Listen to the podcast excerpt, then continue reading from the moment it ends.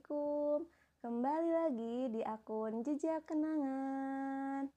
Halo guys, kali ini kita ada di edisi Podpen, Podcast Cerpen.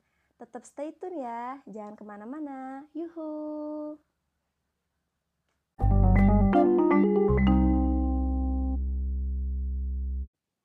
Aku memandangnya dari kejauhan. Senyumannya manis lengkap dengan wajahnya yang lebih tampan dari teman-temanku sewaktu kuliah. Selama kajian berlangsung, mataku sesekali memperhatikannya, melihat senyumnya, tingkahnya, bahkan berusaha menebak apa yang dibisikannya kepada teman sebelahnya. Tanpa kusadari, aku membuat beberapa bait puisi tentang perasaan yang kurasakan saat ini ketika memandangnya. Berbunga-bunga dan merasa sangat bahagia. Padahal lelaki tersebut tidak melakukan sesuatu yang membuat hatiku terenyuh. Tapi aku tetap bahagia. Aku tidak mengerti perasaan macam apa yang memenuhi dadaku. Entah perasaan suka atau hanya sebatas rasa yang hadir sesaat dan mungkin akan hilang seiring berjalannya waktu. Aku tidak akan bisa bersamanya, itu yakinku. Karena dia juniorku, bahkan muridku selama aku magang di Yayasan Berdaya Umat. Tetapi aku juga tidak bisa menahan perasaanku untuk tetap muncul.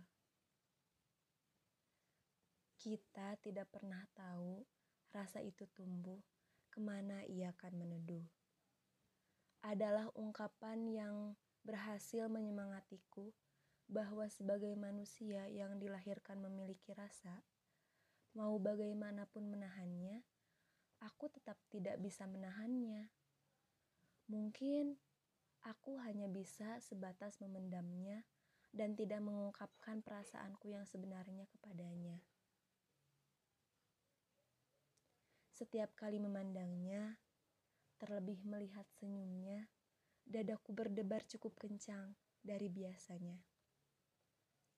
Bukan karena terkena gejala panik atau sebagainya, tetapi ada sebuah perasaan aneh yang mungkin dirasakan oleh manusia setiap kali jatuh cinta. Aku bertanya kepada diriku, apakah aku jatuh cinta? Kepada dia, juniorku. Bagaimana bisa perasaan semacam ini muncul? Aku tidak bisa menjawabnya. Lebih tepatnya, aku tidak mau menjawabnya. Karena jika aku menjawabnya, aku sudah mengingkari prinsip dalam hidupku bahwa aku tidak akan pernah jatuh cinta kepada dia, juniorku. Aku meminta waktu dan semesta untuk menghilangkan perasaan aneh ini dan membawa seseorang masuk ke dalam hidupku untuk memenuhi pikiranku. Tetapi orang tersebut tidak mau jika hanya sebagai pelampiasan. Dia benar-benar ingin memilikiku seutuhnya, menjadikanku sosok yang selalu didoakannya dalam setiap sujudnya. Aku bingung. Aku tidak punya perasaan apa-apa kepadanya. Terlebih ingin menjalin sebuah ikatan. Begitu juga kepada juniorku. Aku tidak mau menjalin apa-apa dengannya. Aku hanya menyukainya. Sebatas itu. Tapi, Ra, ayo udah masuk.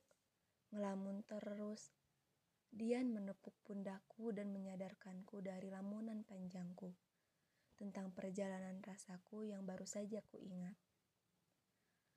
Perjalanan rasa yang berlangsung beberapa tahun yang lalu ketika aku masih menjadi guru magang di Yayasan Berdaya Umat.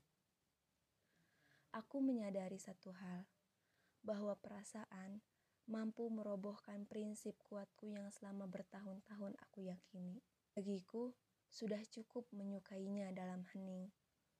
Karena mungkin baginya umur menjadi salah satu hal yang menghalangi keberaniannya. Jikapun dia menyukaiku, aku hanya bersyukur pernah memiliki perasaan membahagiakan dari seseorang tanpa tindakannya dan ucapannya. Aku pun berjalan meninggalkan tempat favoritku, mengikuti langkah Dian yang sudah lebih dulu berjalan di depanku. Aku berlari kecil sembari berbisik dalam hati. Rara yakin di esok yang tak pernah Rara tahu kapannya, Rara akan menemukan seseorang yang memenuhi dada Rara dengan kerinduan yang mendalam. Entah itu kamu, dia, atau siapa pun. Mau junior, senior, atau seumuran, Rara akan tetap berusaha menerimanya.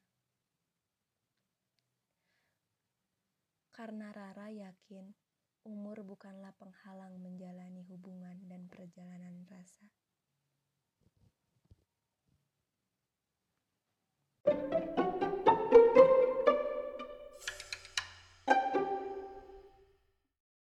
Gimana guys, ceritanya seru?